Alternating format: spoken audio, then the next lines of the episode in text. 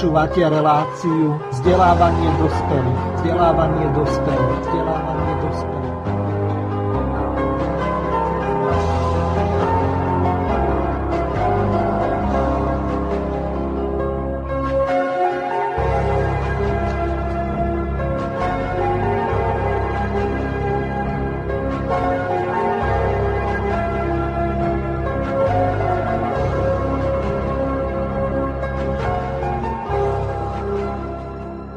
Vítam vás, vážení poslucháči Slobodného vysielača pri počúvaní relácií vzdelávanie dospelých. Hostiami dnešnej relácie sú pani doktorka Vladimíra Vítova, ktorú srdečne pozdravujem do Prahy. Dobrý den. A druhým naším hostom je opäť Pražak, pán doktor Jozef Skála, ktorého takisto pozdravujem do Prahy. Já srdečne zdravím vás ve studiu, paní kolegyni i všechny diváky. Ďakujem vám veľmi pekne. V dnešnej relácii sa budeme venovať eh, tomu, čo je v Čechách také najdôležitejšie. V eh, piatok eh, sa stala nepríjemná záležitosť, ktorú nikto neočakával. Bola strhnutá alebo zbúraná či odstránená socha maršala Koneva, takže to bude prvá téma.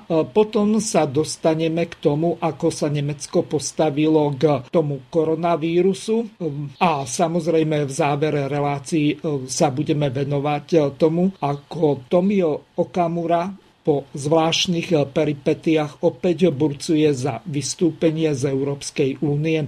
Takže, pani doktorka, čo máte vy, okrem toho, čo som povedal nové v Prahe?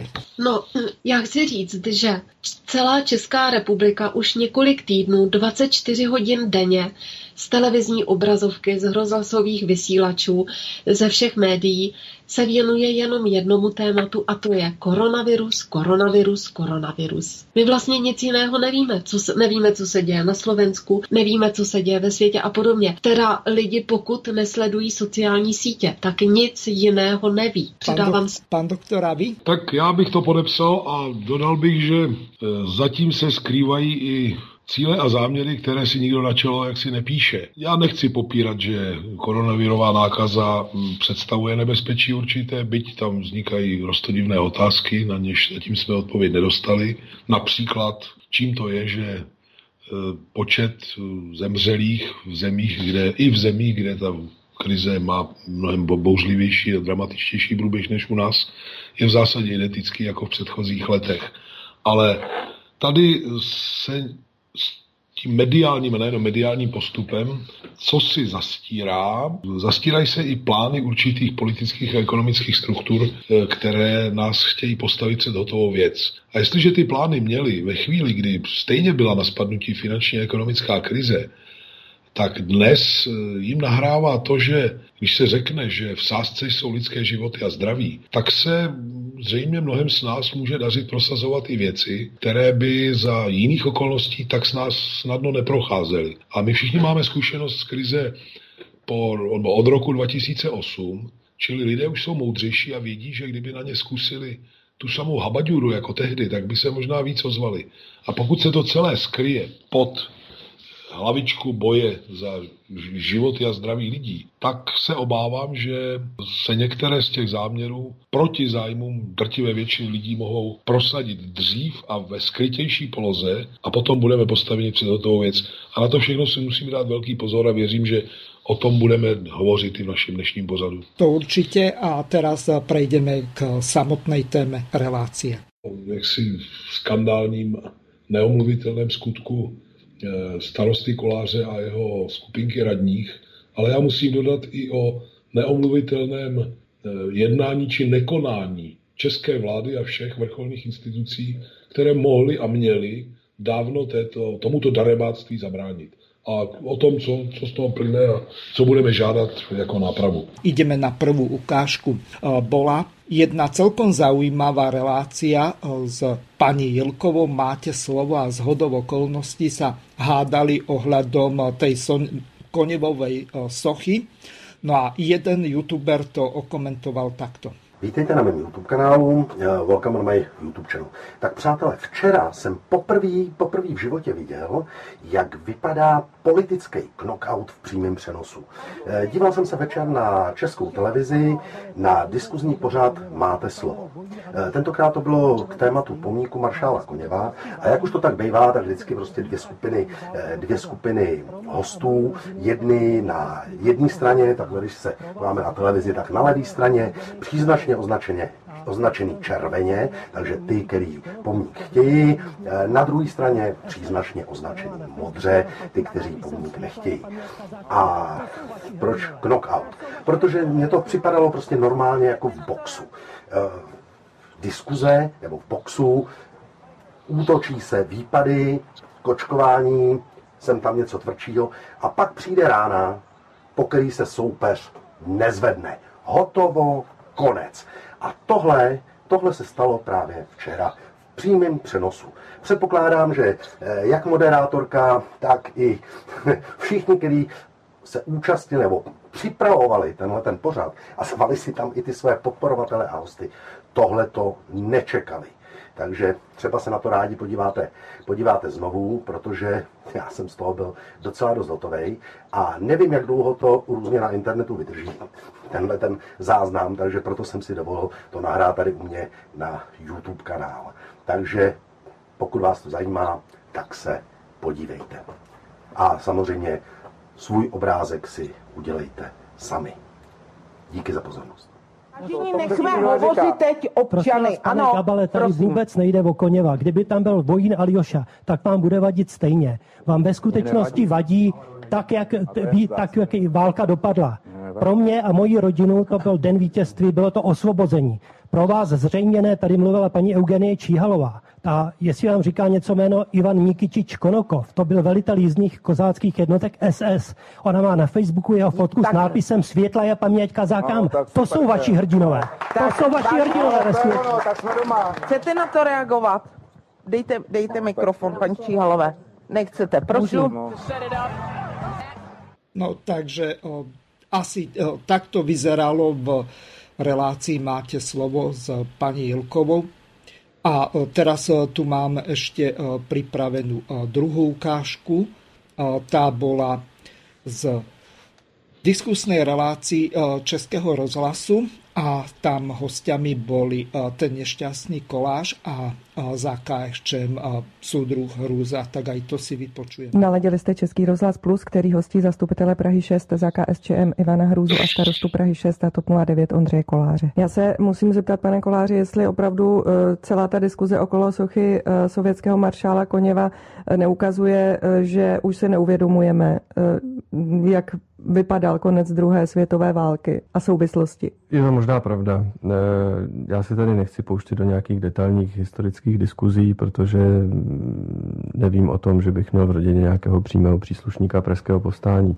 Na druhou stranu vím eh, zase od svého dědečka, jak probíhaly boje při osvobozování Ostravy a Opavy, takže bychom se tady opravdu mohli bavit. Naštěstí dlouho. se nemusíme spoléhat jen na lidové eh, vyprávění, protože máme školy. Přesně přední, tak, základní i vysoké. A já bych byl rád opravdu, kdyby, kdyby se v našich školách učila eh, historie tak, jak je, bez nějakého ideologického nádechu. Kdyby se říkalo opravdu, že eh, existovalo něco jako Česká národní rada, která byla v čelem kontaktu eh, s prozatímní vládou v Košicích, že České národní radě prakticky velel komunista Smrkovský, který potom byl komunistickou stranou potrestán za to, že společně s generálem Kutlvašerem umožnili odchod hmm. německým jednotkám. Že ve chvíli, kdy do Prahy přijeli sovětské tanky, tak už tady byly Eh, jenom dvě jednotky SS, jestli se nepletu, jak to byla divize Wallenstein a Der Führer, ale to jsou opravdu detaily, které patří do školy a ne do rozhlasu. Mm. Já bych byl rád, kdybychom opravdu se jednou dožili toho, že historie se bude učit bez toho, jak jsem říkal, ideologického podtextu nádechu. A myslím si, že právě to, že zde máme připomínky té živé historie, historie nedávné, eh, takže může válka pomoci. druhá skončila prakticky si... nedávno, tak opravdu nám to může pomoct k tomu, abychom naše děti, hmm. naši mládež vzdělávali v tom, co se tady stalo, aby se si z toho vzali po naučení a ty věci už se neopakovaly. Pane starosto, pane Hruzo? Eh, pan starosta eh, je mlád a nebyl na vojně, neví, co Co je jsou život? to dvě vojenské, ne, co jsou to dvě Mhm. vojenské jednotky na úrovni divize, Jo. vyzbrojené, které prošly válkou. Ostatně eh, ty ztráty, které vznikly eh, v pražském povstání, byly neuvěřitelně vysoké. Tak a teď už bych se zarazila u pražského povstání. Máme poslední eh, dvě, tři minuty a pane Hruzo, já bych se zeptala, ještě jednou se vrátila k té soše, protože to je důležité. Ona se tedy stěhovat nebude, jak říká pan starosta, nechystá se to. Ta informační cedule tam velmi pravděpodobně bude, pane starosto. Já doufám. Tak a teď vy jste řekl, že eh, mm, musí počítat pan starosta s nějakou odezvou, jestli se to stane, tak co by se tedy potom mělo odehrát ze strany KSČM? Já nemohu v tuto chvíli mluvit za KSČM, ale mohu mluvit za tisíce slušných lidí, kteří Ne, ne, ne, eh, mluvte sám za sebe, prosím. Kteří Mm. podepsali petici Ano. proti takovému postupu. A mohu tímto říci, že eh, to bude urážkou eh, všech těchto lidí. Bude to urážkou všech vojáků, kteří položili To, že bude životy. napsáno, jak žil maršál všechno Koněv? proto, aby eh, takovéto dehonestující tabulky dodatkové, které na pomníky nepatří, byly odstraněny. A co konkrétně? Děláme všechno možné. To je samozřejmě v rámci eh, aktivit.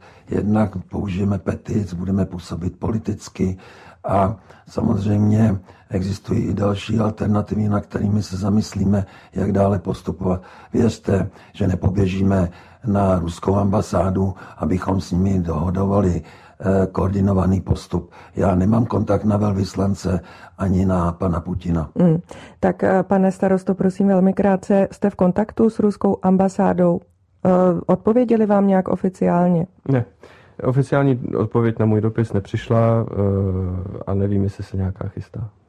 A když eh, ruská ambasáda ústy svého mluvčího varuje před zhoršením česko-ruských vztahů, eh, ani tak byste nezvážili, zda tam ta cedule bude nebo ne? Ne, já si myslím, že názor Prahy 6, eh, a teď záměrně neříkám Prahy 6, protože se na tom shodujeme i s částí opozice, se stranou zelených a s ODS, je v tomto jednotný a myslíme si, že by mělo být uvedeno na pravou míru. Respektive mělo by občanům České republiky být umožněno, aby věděli, kdo je zamotněn v té soše na náměstí Interbrigády v Praze 6. Starosta Prahy 6 za TOP 09 Ondřej Kolář a zastupitel Prahy 6 za KSČM Ivan Hrůza byli hosty pro a proti. Díky za to. Naschledanou.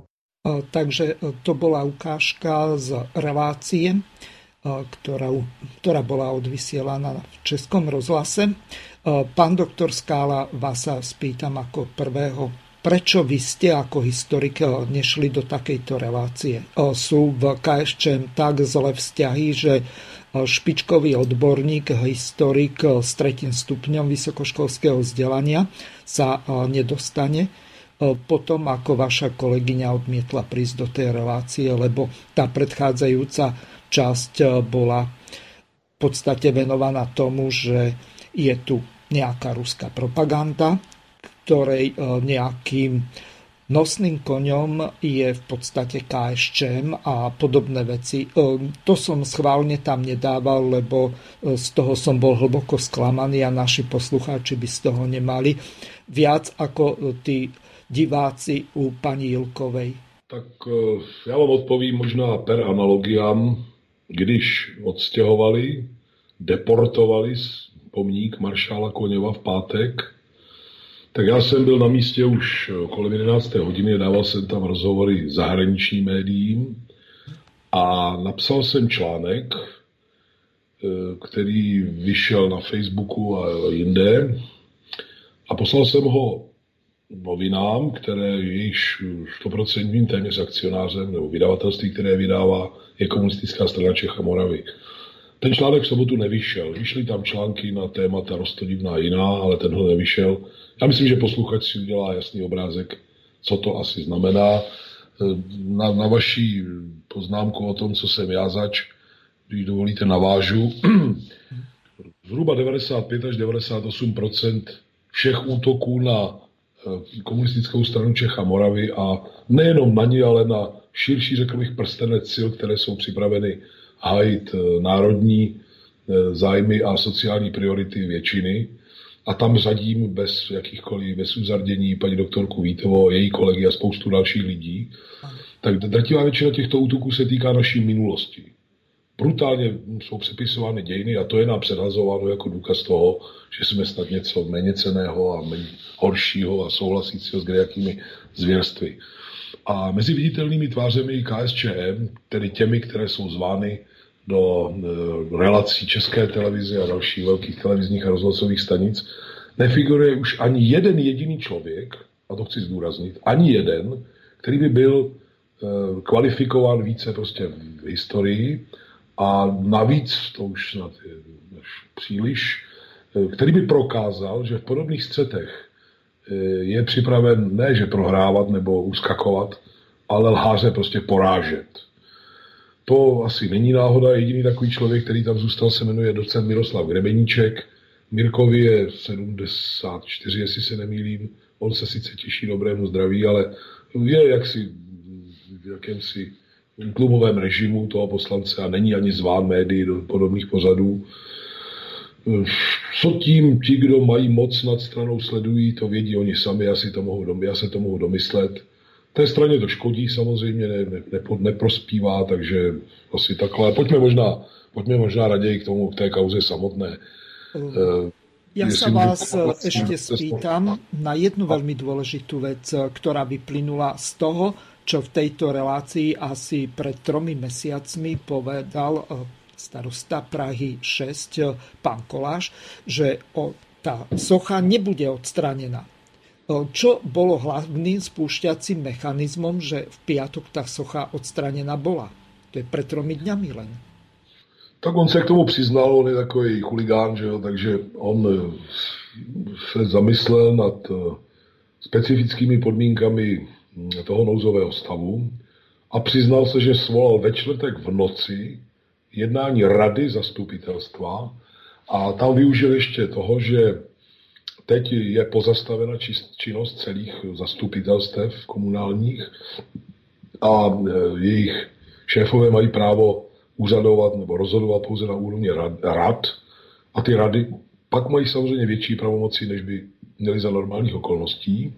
A on to na poslední chvíli, aby nikdo nemohl to někde s prominutím rozkecat a my jsme tam nemohli přijít dřív, než tam přijede ten jeřáb, tak to prostě usnesl potutelně, pokoutně v noci a ráno hned najel jeřáb a odvezl to. Takže já jsem se to třeba dozvěděl ve chvíli, kdy třeba, že jsem skočil do metra a přijel jsem tam, no tak ta socha už byla pryč eh, pár minut předtím, než jsem tam dorazil. Byl to úskočný, úbohý manévr a když se v televizi redaktorka ptala v událostích a komentářech, komentářích, událostech a komentářích, omlouvám se, zda nezneužil eh, těch specifických podmínek nouzového stavu, jak to řekl ostatně i prezidentův mluvčí Jiří Ovčáček, nebo napsal, tak on pravil, že nikoli, že pouze využil toho, eh, těch mimořádných podmínek a že tak si nechtěl, aby mu tam v tom hanebném skutku, takhle on to samozřejmě nenazval, bránili nějací demonstranti a on nás nazval, eh, on říkal, aby to nebylo jako v září, kde nám v podobných věcech, nebo v těch, v těch našich aktivitách bránila pravicová a levicová spodina. Tím spodinou zřejmě, a ta redaktorka ho to nechala říci a jako to prošlo klidně a jako nevadilo to. Přitom na té demonstraci 2. září e, bylo několik poslanců Evropského i Národního parlamentu za různé politické strany a byli tam, bylo tam nějakých 250-300, tak odhadují lidí, velmi širokého spektra. Eh, kdy skutečně to byla bouřlivá demonstrace, velmi přesvědčivá a prokazovala, že jak si to nejde o nějaké izolované názory, jednotlivé politické strany, nebo snad jenom jejich některých představitelů. Takže ten pan Kolář, eh, já nechci s ním soutěžit ve sprostáckých slovech, ale jestli si někdo dovolí nás nazývat, včetně poslanců s podinou, tak to svědčí o jeho, řekl bych, vydatné morální křivici a nevychovanosti a tak dále. Asi mluvím dlouho, vrátíme se k tomu, nech paní Vladimíra taky poví něco, ale myslím si, že takhle to je. Byl to úskočný hanebný kousek. A mimochodem on popsal sám sebe. Ano, on vždycky sliboval, dokonce v té rozhlasové relaci, že o své vůli nebude pomník stěhovat. Nakonec to udělal a pochopitelně, že, jak na to upozorňují zahraniční média, je naprosto nenormální, aby o podobných věcech rozhodoval nějaký starosta jedné z mnoha městských částí Prahy a pár konšelů, které si k tomu účelu svolal. Maršál Koněv velel vojskům, která osvobodila miliony našich lidí od režimu nacistického teroru a genocidy. Ti lidé byli mimořádně vděční, zasypávali ho polipky a šeříky a nějakých pár eh, nevychovanců na radnici z jedné pražských městských částí přeci nemůže mít v kompetenci podobné rozhodování. My jsme se onoho 2. září na premiéra obrátili, mám dojem, že Vladimíra mi potvrdí, že byla jednou ze signatářek, obrátili otevřeným dopisem, kde jsme ho žádali, aby učinil přítrž těmto nehoráznostem a jestliže si neumí Praha 6 vážit, respektive její radnice, vážit toho, že právě její území zdobí jediný velký pomník eh, jak si, těch, kdo veleli našim osvoboditelům při, při těch operacích na, eh, na počátku eh, nebo prostě na jaře roku 1945, tak je třeba vzít Praze 6 veškeré kompetence v tomto rozhodování a to tak, že stát prohlásí pomník za národní kulturní památku a převezme do svého vlastnictví pozemek pod tím pomníkem. Takže až by tam kdokoliv z těchto nevychovanců chtěl dávat nějaké tabulky nebo jakkoliv jinak zojízdňovat toto posvátné místo, tak bude prostě vykázán a bude vykázán třeba i eh, jaksi, policií a tak dále. Bohužel pan premiér nám odpověděl, že po měsíci, že si také váží eh, maršála Koněváru do Armějců, ale že nemůže vstupovat do pravomocí Prahy 6 a že by nerad, aby jak si kolem toho vzniklo nějaké vnitropolitické napětí. Len, tak tu si... Takto, spýtam sa vás... To musíme vrátit. No. Dobre. Hmm. Já jsem hovořil dlouho, nechce ujměte slova vy nebo, nebo kolegyně. Já, já, se chci ujmout, já, já bych se ráda ujmula slova. Já chci říct, že my jsme dali v září trestní oznámení na starostu Koláře. Byli jsme na tom zastupitelstvu, teď dáváme znovu trestní oznámení a já vám řeknu proč. Ona totiž ta socha vůbec není v majetku Prahy 6. Vůbec. Já tady můžu říct několik bodů z toho trestního oznámení. Z toho trestního oznámení, které jsme dali v září, tak státní zastupitelství na to vůbec nereagovalo. Vůbec. Takže teď ho dáváme znovu. Takže za první, to náměstí Interbrigády, kde ta socha je, tak se nachází opravdu v katastrálním území Bubeneč. Ale ta nemovitost je v majetku hlavního města Prahy a e, v katastru nemovitostí je uvedeno, že ty pozemky, na kterých ta socha stojí, tak jsou jako zeleň a ostatní plocha a je to památková zóna. To znamená, že ten pozemek je v památkové zóně, jako památkově chráněné území. Já tady nebudu říkat přesné výpisy z těch katastrů nemovitostí, e, zákonů a vyhlášek a tak. Budeme to mít na našich stránkách. Socha maršála Koněva je vedena jako stavba, na tom pozemku, který je v památkově chráněném území. A starosta ani městská část Prahy 6 nemohou ze zákona rozhodovat o odstranění sochy.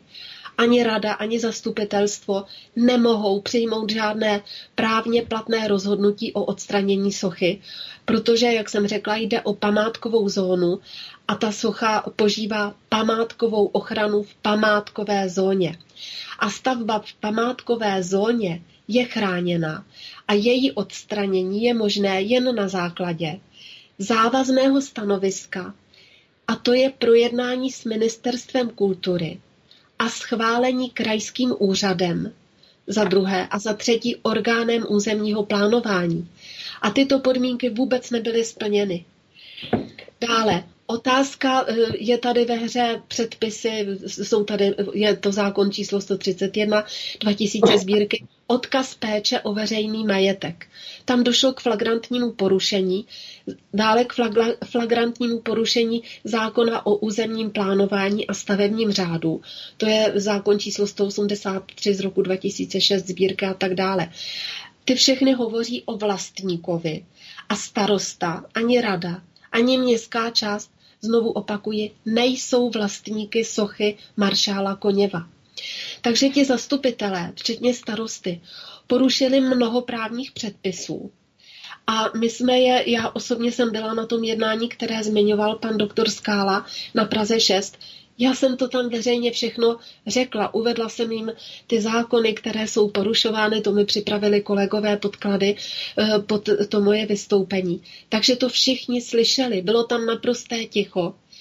A vidíte, oni prostě jsou tak bohorovní, že ten zákon porušují. Když dáte trestní oznámení na státní zastupitelství, tak se vám neozve nikdo. A když se to oznámí panu premiérovi, tak ten řekne takovou hloupost, že nechce, aby tady byly nějaké politické třenice nebo něco v tom smyslu. A e, já jenom chci říct, že e, jestli můžu zopakovat, jestli vás to zajímá, tak tady jsou asi čtyři ty zákony, které byly porušeny, všechny ty paragrafy. Takže my jsme tohleto všechno e, udělali pro to státní zastupitelství, aby jsme jim u jako ulehčili eh, tu práci, udělala to advokátní kancelář, která s námi spolupracuje. A tady to prostě nikdo nechce vidět ani slyšet a je vidět, že úřad vlády prostě je totálně v rozkladu. Protože jestliže mu přijde takovéhle oznámení, co všechno je porušeno, a tam, já jsem tam eh, roky pracovala, takže prokazatelně vím, že tam je legislativní odbor. Ale tahle ta stížnost se asi na legislativní odbor ani nedostane a dostane se jenom k nějakému referentovi, který napíše blábol jako odpověď, tak jak pro Boha může vůbec úřad vlády fungovat. My jsme také napsali v této souvislosti opět dopis eh, panu premiérovi, kde jako říkáme, že, že prostě není možné, aby ta vláda nezasáhla, to bych se možná opakovala. Je to podobné, jako říkal pan doktor Skála, ale ten dopis, o kterém hovořil on, ten byl napsán v roce 2019 na podzim a my jsme teď napsali opětovní. Takže se opravdu, jako jak jinak se máte snažit. Jednak ti lidé, co jsou proti odstranění sochy, tak tam byli fyzicky přítomni opravdu to nechtěli, nemyslím tedy tento týden, tam někdo o tom nevěděl, tak tam fyzicky být přítomný nemohl být, ale že se tady jede eh, po všech frontách, jak, a je snaha těch lidí tomu zabránit a výsledek je nula. To znamená, že ten náš stát vůbec nefunguje. Opravdu doslova a do písmene nefunguje. A ještě co se týče té televize, tady zazněl ten pořád eh, u Michaely Jílkové, tak já jsem tam byla doporučena. Mě telefonovala mluvčí komunistické strany paní Grofová a řekla mi, jestli bych byla ochotná tam jít, že doporučili moje jméno, jako, e, protože jsem tam vystupovala před tou sochou, abych se zúčastnila také toho panelu, protože e, ta dramaturgie toho pořadu jim řekla, ať dají jednoho zástupce z komunistické strany a ať navrhnou ještě jednoho hosta. Takže e, komunistická strana navrhla mě, Načež mi telefonovala paní Groufová úplně v šoku, že jí bylo oznámeno z té české televize, eh, z té dramaturgie, že paní Vítová nemůže do toho pořadu přijít, protože má moc přesvědčivé argumenty. Ale to jí neřekla Michála Jílková, to jí řekl někdo z toho štábu, kdo to chystá a vlastně nelhal. Takže oni tam prostě, eh, ta česká televize, ani český rozhlas, Oni tam nepozvou třeba pana doktora Skálu ani nikoho z té alternativy. Ani ne proto, že by ho chtěli znemožnit. Oni je nás tam nepozvou proto, protože nechtějí vůbec, aby se vědělo, že někdo takový existuje, že někdo podniká určité kroky, že jsou tady lidé, kteří si jsou vědomi té stávající situace. Takže tam je úplně jak na sto zámků vstup zakázán. Nikdo vás nikam nepozve. Ne, že bychom to odmítali. Nikdy nejsme nikam pozváni. Předávám slovo. To je v podstatě strašné, keď se tak na to dívám. Nech se páči. Jenom, jenom takovou drobnost na, na margo toho, kdo to je Ondřej Kolář a celá ta parta nevychovanců. Eh, on si nechal poté, co, jak říká Vladimíra, Eh, tam jste eh, bylo zdůvodněno zastupitelstvu, v čem všem, v čem všem eh, by postupovali a nakonec postupovali v rozporu s platným právem a tak dále, tak on si nechal vyrobit jakýsi právní posudek, znalecký posudek, právní stanovisko, za které bylo uhrazeno čtvrt milionu korun od jakéhosi zelenáče v, jaksi v, právních, v právních oborech. Zjistilo se, že to stanovisko je pouhým slepencem nějakých textů, které kolují kde si po internetu, čili že nebylo ani, tam nebyla ani žádná vlastní práce toho člověka. Když, teprve když se zjistilo, že tomu je takto, tak rychle museli vrátit toho čtvrt milionu zpátky na radnici, protože by se očividně jednalo o eh, defraudaci v nejlepším slova smyslu. Nicméně to právní stanovisko si schovávali a kolega Hruza, který byl citován, nebo slyšeli jsme ho chvíli tady, který je právníkem, tak se domáhal jako zastupitel eh, tehdy ještě Prahy 6, aby mu ukázali to stanovisko. Oni mu tvrdili, že musí chránit nějak autorská práva, či co toho mladého právníka. A dlouho mu trvalo, než vůbec se mohl dopracovat. No dobré, ale na kompilát je aké autorské právo? No, no, no, já teda nevím, jestli, můžu ještě pana kolegu ano. doplnit, nevím, jestli mluvíme o tom tež, ale my, když jsme potom pátrali, tak jsme zjistili, že to je vlastně uh, advokátní kancelář nebo právnická kancelář, za kterou stojí americké zájmy, ale hlavně, uh, kde má uh, dlou, jako kde se angažuje jeho otec, otec toho starosty, Aha. který byl dlouho velvyslancem v, v zahraničí. Mhm. Mimo jiné ve Spojených státech. No, to jsem nechtěla říct, jo.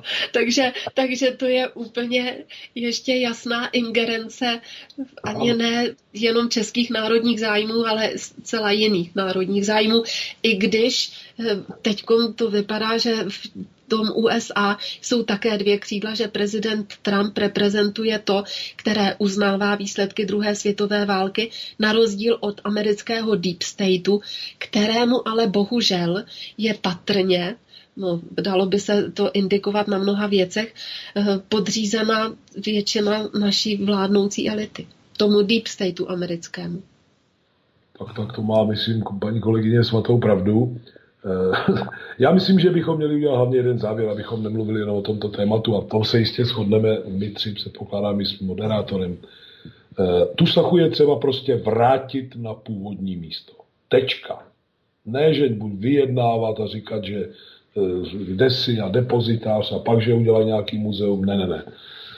Bylo tu zdůvodněno dostatečně, že pro vandalský čin, tedy deportaci pomníku maršála Koněva neexistují žádné právní důvody, naopak, že jsou překážkou e, mnohé mezistátní smlouvy i platné české paragrafy a na jediná legitimní náprava stavu, který nastal 3. dubna, je vrátit tuto sochu, tento pomník na své místo a obnovit, řekl bych, takový stav na tom místě, který odpovídá i tomu všemu, o čem hovořila paní kolegyně. Je třeba za to bojovat, neustupovat nikde. Také, naprostý souhlas a také vyvodit závěry. Prostě nemůže být starosta a zastupitele, kteří rozhodují protiprávně.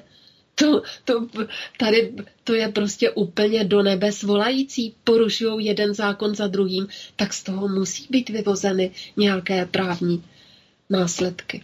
No ale vy v Prahe máte 400-ročnú tradíciu, ktorá sa volá defenestrácia. Tým nechcem nikoho na nič navádzať, aby eh, sme nemali z toho problémy, ale eh, my tu, čo ja viem, pálime morenu a hádžeme eh, do nejakej rieky alebo potoka a vy zase vyhadzujete radných pánov oknami, takže prečo sa nevrátiť dobrým zvykom? Tým nechcem rozpúcať nejakú novú 30-ročnú vojnu. Pane kolego, eh, mně by stačila politická a morální defenestrace, to, to bohatě stačí. A jinak jenom maličkou poznámku na Margo. Já sleduji poměrně, když se mi to daří, i některé eh, ruské a jiné zahraniční zdroje a povšiml jsem si jednoho komentáře, který bych vůbec nebral na, na lehkou váhu. Jeden ruský docela kvalifikovaný autor napsal, že eh, zřejmě si pánové na Praze 6 a ti, co tomu přihlížejí místo, aby konali, nescela uvědomují, že hm, jestliže byla garantována i naše západní hranice, a nejenom západní, e, především Sovětským svazem a tedy dneska jejím jeho dědicem především Ruskou federací, tak bude-li se česká politická reprezentace chovat tak, jak se chová, respektive nebude konat tam, kde má, tak nikde není řečeno, že toto pravidlo musí platit e, i na, jaksi na věčné časy do budoucna. To je podle mého soudu mimořádně vážné varování ve chvíli, kdy vůči nám se vznášejí rostodivné sudeťácké a jiné nároky. Já bych to vůbec nebral na lehkou váhu. No ale právě o tohle asi těm starost, tomu starostovi Prahy 6 a těm lidem jde? Teď už se myslím, že to běželo asi před 14 dny nebo před týdnem, že v televizi Nova už zcela jasně řekli, ukázali tam, ne, tu mapku neukázali, to poslal pan kolega, že to běhá v Německu, že jsme 17. spolkovou zemí Německa. Zaznělo to v televizi na Nově když byla interpretovaná nějaká slova Angely Merkelové. No a ještě, ještě chci dodat, že vlastně letos přestala v lednu platit Versajská smlouva, která platila 99 a jeden rok, takže 100 let. A ta garantovala hranice. Takže tady, tady se odehrává spoustu věcí, o kterých podle mého názoru, protože s tím úřadem vlády, jak jsem zmínila, i s některými ministerstvy, jednak máme tu osobní zkušenost a jsme v kontaktu, protože se je snažíme upozorňovat na různé věci. Já si myslím, že ty lidi to vůbec netuší. Možná to tuší jeden, dva, třeba na ministerstvu zahraničních věcí nebo ne, nevím teda ještě kde a ty to úzkostlivě tají a veřejnosti nic takového neřeknou, čím vším my jsme ohroženi. Protože slyšeli jste něco, že by se řeklo, jo, přestala platit Versajská smlouva. Bude teď, se říká, že bude Jalta číslo dvě, měla být eh, v červnu v Bělehradu, pak se hovořilo o tom, že bude 10. května ve Vídni, nevím, jaké fázi je to teď, ale hovoří o tom eh, sdělovací prostředky na západ i na východ od našich hranic a nás se to týká. Naše hranice prostě jsou ohroženy. A slyšíte o tom někde něco? Já teda fakt nikde nic. Já, já myslím, že paní kolegyně udělala skvělý můstek k našemu druhému tématu, jestli budete souhlasit protože ona velmi jednostranná mediální e, politika ve vztahu k té koronavirové krizi, která očividně zastírá některé věci, zastírá vážnost jiných problémů a zastírá cíle těch, kdo pod touto rouškou, jak si když chodíme v rouškách a hledat, co nesmíme, se připravují k nějakým velmi hadebným skutkům, tak e, pojďme si možná popovídat ano. o tom, právě na toto téma, protože eh, paní Vladimíra má svatou pravdu. To je jeden, jedna z reálných hrozeb, které, eh, které nad námi visí. Média o nich nehovoří. Ministerstvo zahraničí je v rukou lidí, kteří eh, tomu rozumí asi jako koza Petrželi a slouží očividně. Někdo právě řekl, že pan Petříšek není minister zahraničí, ale zahraniční minister, to je docela hezká slovní přesmička. A z české politické scény se vytrácí antifašistický základ. To prostě to je šílený. Tady, se, tady, tady to, to, co bylo, řekl bych, základem, svorníkem celého kréda od roku 45, tak se v podstatě v tichosti vytrácí. A ta, korona, ta krize, která se vůbec netýká jenom koronaviru, ehm, v sobě obsahuje celou řadu rizik a hrozeb, O níž je třeba hovořit včas, abychom nebyli postaveni před hotovou věc, podobně jako s tou sochou eh, nebo pomníkem maršála Koněva, že pořád někdo říká, že se to nestane a, a, ejhle a pomník je pryč. To nám může hrozit i v celé řadě jiných směrů. No ja tu mám pripravenú jednu ukážku, dobre, že eh, pani doktorka na to poukázala. Michal Svatoš nahral jedno video, kde poukázal na jeden veľmi dôležitý historický fakt a samozrejme nie len na historický fakt, ale aj na súčasnosť. V podstate Spolková republika Nemecko robí presný opak toho, čo urobila voči východnej Európe. Tak si to vypočujme a potom budete na to reagovat a plynule môžete nadviazať na to, k čomu ste sa chceli dostať. Německo vydalo desetipodobý plán boje proti nákaze. Je to plán, který se jmenuje Co se okamžitě musí stát tom plánu se Němci v bodě číslo 8 přiznávají k tomu, že se jim nesmí stát to, co se stalo Čechům. Tedy, že nesmějí v žádném případě vyprodat svoji ekonomiku a infrastrukturu cizím kapitalistům, cizímu státu. Němci se obávají, že Číňané, kteří mají velkou hotovost, dolar a jejich ekonomika šlape, využijí situace a vykoupí spolu s Američany, kteří mají dolarový, dolarovou tiskárnu a tisknou si dolary, německou infrastrukturu, ekonomiku. Tedy, že si z Německa udělají svůj vlastní karmelec. Pro nás, pro Čechy, je to důležité sdělení. Sdělení toho, že nám celá Evropská unie a Německo lhalo. Všem jde, všem chytým státům, chytým politikům jde o jediné. Musíte vlastnit státní infrastrukturu, musí váš kapitál vlastnit státní ekonomiku. Jakmile ji nevlastníte, peníze, to, co vy jako občané vyrobíte svojí prací, se prostřednictvím daňových mechanismů stane karmelcem těch ostatních států. Naše vedení Havla, Klauze i Zemana prodalo všechny banky, prodalo plynárny, všechny plynové rozvody v České republice. Zatím třeba stojí paní Vytázková, mimo jiné samozřejmě. Prodali jsme továrny. Když jsme vstupovali do Evropské unie, museli jsme podepsat papír, smlouvu, ve které jsme se museli zavázat, kolik našich továren uzavřeme a kolik definitivně zničíme, tak aby jsme je nemohli obnovit. Ti sami Němci, kteří nám toto diktovali, protože věděli, že díky tomu se bude od nás vyvážet zisk, který vy vytvoříte, my z něj nebudeme mít žádné peníze a oni si je nastrkají do svých kapes, tak ti sami Němci teďko v tomto osmém bodu svého plánu doslova napsali. Pekingský režim, který původně lhal o věru, chce vykoupit Evropu za výhodnou cenu. Německá vynalézavost nesmí spadat do rukou čínského cizího vedení. Je třeba zabránit výprodeji naší ekonomiky a infrastruktury. Tak, máte to. Němci, kteří od roku 2008 potopili ekonomiku Italů, kteří propagovali sankce proti Rusku, právě protože do Ruska Italové a Češi třeba vyváželi. A potom kupovali všechny tyto podniky, když si koupili Škodu a všechno ostatní. Teď nechtějí, aby jim to samé někdo provedl. Němci zakázali všem státům Evropské unie, je zákaz, to málo kdo z vás ví. Žádný stát nesmí pomáhat svým vlastním podnikům pomocí tzv. nedovolené státní podpory. Takže když jakýkoliv podnik český státní v rukou českého státu nebo českého kapitálu se dostane do potíží, nelze mu pomoct. Nelze, je to nedovolená státní podpora. A teď Němci si vymysleli svoji vlastní nedovolenou státní podporu, protože poprvé jde o jejich majetek. Proto vy tady pracujete, daně se nedaní, protože existují smlouvy o zabránění dvojího zdanění, takže podniky, které jsou vlastněny zahraničním kapitálem, nedaní v Čechách své zisky, ale daní si je v Německu. Samozřejmě řada podniků na tom ušetří, to je ten důvod, proč řada kapitalistů jako Kalnar, Křetínský či má všechny své podniky v cizině, až tam daní míň. A cizí kapitál je spokojený, Němci jsou spokojení, Holanděni jsou spokojení, protože jim jdou do kapsy české státní daně, které by se měly zaplatit tady. Proto vláda Andreje Babiše nemá peníze. Andrej Babiš je jeden první politik, který vlastně český stát nevyprodával.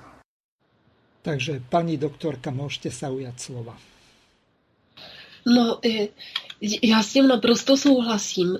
Proto Aliance národních sil má v programu zestátnění strategických odvětví a přírodního hospodářství a, a podobně, protože když nemáte zdrojovou základnu, tak nemůžete být ani omylem suverénní stát, ale my nemůžeme mít vlastní zdrojovou základnu, když budeme v Evropské unii. Takže to jsou takové protimluvy, jestli někdo chce být součástí Evropské unie a říkat, eh, že máme eh, suverenitu, tak to, to prostě není pravda. To suverenitu nemáme ani omylem. Eh, my jsme publikovali jako zajímavost na našich stránkách žalobu bývalého šéfa Poldy Kladno, pana doktora, nebo to je vlastně architekt Stehlíka. A já jsem se dostávala k těm materiálům a byla jsem naprosto úžasla, naprosto úžasla, co ta česká vláda všechno podepsala. Naštěstí je to k dohledání. Takže ale ty lidi by měli nést osobní odpovědnost. Byla to, byl za to odpovědný třeba ministr Dlouhý. Myslím, že tenkrát dokonce už začínal i premiér eh, Čalfa. Prostě oni podepsali rozkradení a totální likvidaci celé naší země a my to na těch našich stránkách, myslím, že tam jsou i odkazy na ty, na ty materiály. Jeden z nich je tady eur pomlčka lex.europa.eu a tam jsou různé ty přístupové protokoly, například tenhle konkrétní, pokud by si to chtěl někdo najít, o restrukturalizaci českého ocelářského průmyslu. A tehdy to obsahovalo závazek naší vlády zlikvidovat.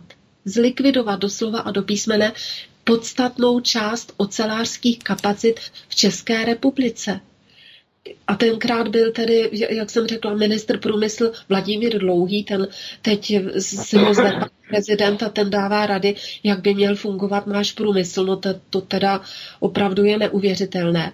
Potom předseda Fondu národního majetku Roman Češka, komerční banka a zastavila se prostě eh, ta, ta činnost a Poldovka, co tam teď je, jenom rozvaliny a, a vůbec jako nic a všechny ty zásoby, to nám říkal právě pan architekt, tak ty se za babku, za hubičku prodali do zahraničí. Ale já jsem chtěla eh, říci je, ještě jednu věc.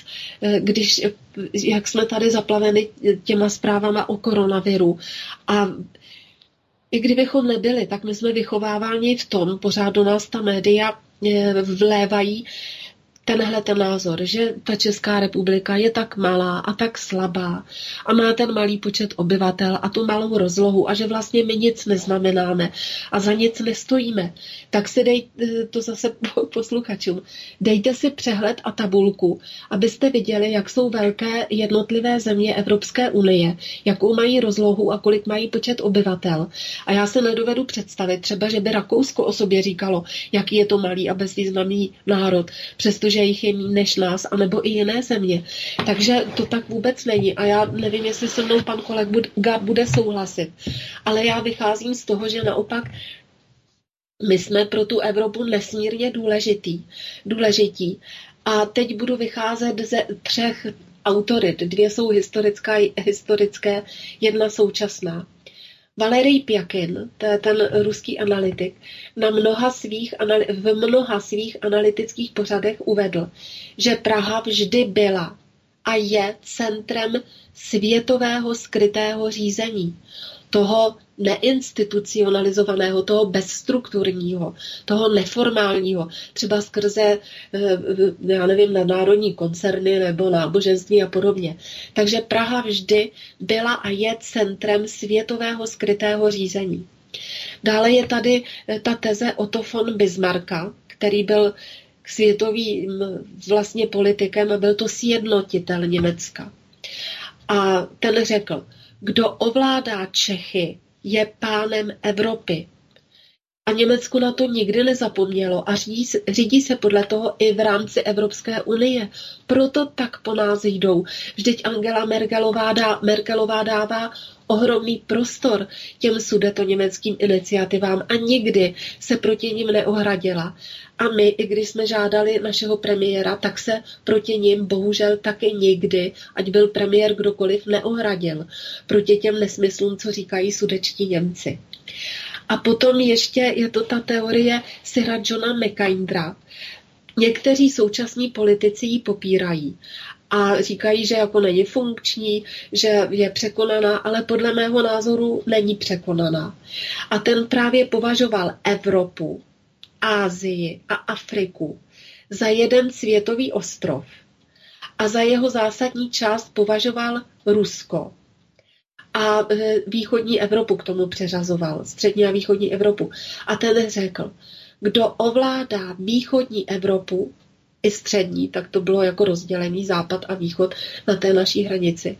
Takže kdo ovládá východní Evropu, ovládá Hertland. Kdo ovládá Hertland, ovládá světový ostrov. A kdo ovládá světový ostrov, ovládá svět. A právě proto byla ta teze po té první světové válce udržet si tu východní Evropu rozdělenou a oddělenou od Ruska. A e, Potom ještě chci říci, že eh, tady je několik těch center Evropy. Jeden je například na Vysočině vrch Melechov a já jsem ani nevěděla, jak se to dělá. Víte, jak se určuje centrum, že se opravdu udělá mapa toho území a pak se eh, na prstě nebo na, na nějakým tom hrotu dělá těžiště toho útvaru. A na základě toho právě byl určen ten vrch Melechov, že to opravdu je centrum Evropy. A potom ještě, což je velmi důležité, my jsme evropské rozvodí. Máme tři eh, vlastně ta moře. Jsme součástí třech úmoří, severního, Balského a Černého moře. A jestliže se říká, že takovým eh, největším problémem těch budoucích eh, věků bude voda čistá, tak o nás je eminentní zájem o Českou republiku. Ale pořád je do nás huštěno, že nic neznamenáme, že můžeme být rádi, když nad námi někdo rozevře ta ochranná křídla nebo když budeme k někomu patřit. Ne. My jsme primárně důležití, kdyby už kvůli něčemu jinému, tak kvůli tomu, že jsme evropské rozvodí. Předávám slovo. No, ja skôr ako dám pánovi doktorovi e, slovo, e, tak pripomeniem, že táto relácia je kontaktná. Číslo do štúdie je plus 421 910 473 440 alebo zo Slovenska 0910 47 34 40 respektíve 473 440, ako si to ľahšie zapamätáte.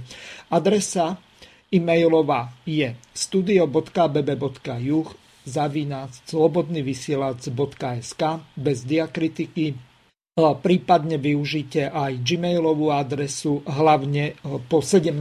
hodine studio.bb.juh zavináč gmail.com po prípade, ak ste na našej web stránke, tak využite zelené tlačítko s logom obálky alebo symbolom obálky a položte otázku do štúdia, mne to tu príde, ja to prečítam našim hostom a teraz odovzdávam slovo pánovi doktorovi Skálovi, ktorý môže na pani doktorku Vítovou nadviazať. My se hezky doplňujeme nejen v tomto pozadu s paní kolegyní a mám z toho radost. Bude, to jistě, bude tomu tak jistě i v budoucnu.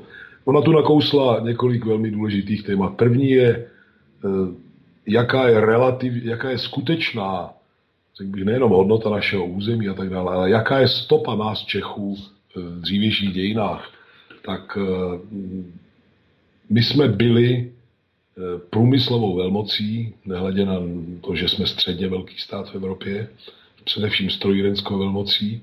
A mohl bych tady dlouho zdržovat výčtem oborů, když jsme byli suverénním hráčem světové extraligy. A případ SOMP Kladno, později zvané Poldovka znovu, je velice, eh, řekl bych, markantní. Tam se vyráběly tak kvalitní ocely, jaké ve světě v té době uměly jenom dvě jiné ocelárny. Nikdo jiný. Bylo to záměrně zničeno v cizím zájmu. Vladimír Stehlík má svatou pravdu, já se s ním taky povídám občas, když to popisuje a má to, má to vyzdrojováno a zdokumentováno. Eh, dnes jsme na křižovatce, kdy po vyrabování českých nejenom průmyslových, ale i zemědělských a dalších kapacit od počátku 90. let, tu hrozí totéž jako nová vlna, která to dovede do ještě, do ještě skandálnější a nebezpečnější polohy. E, celá ta krize kolem koronaviru a ta, ta, ta mediální masáž, že se jedná vlastně pouze o zdravotní problém, zdravotní riziko a jakmile opadne, že všechno bude OK, je samozřejmě velký nesmysl. Kdybychom totiž měli dnes zdravou ekonomiku, tak by žádná takováto krize ji nemohla rozkolísat. Bylo by to prostě přechodné období, eh, až by to skončilo, tak by se lidé vrátili původním svým eh, na své původní pracoviště a tak dále. Trvalo by několik týdnů, maximálně měsíců, aby se situace zcela tak si napravila, všechno se vrátilo do původních kolejí a šlo mi, šlo mi to dál. Takhle to nebude a to neskrývá ani ta česká televize a další zdroje. Oni to ale připisují prolhaně té zdravotní krizi. Světová hospoda, finanční a ekonomická krize byla na spodnutí dávno předtím, než se objevila první zpráva o koronaviru. A teď jde o souběh dvou krizí v jedné.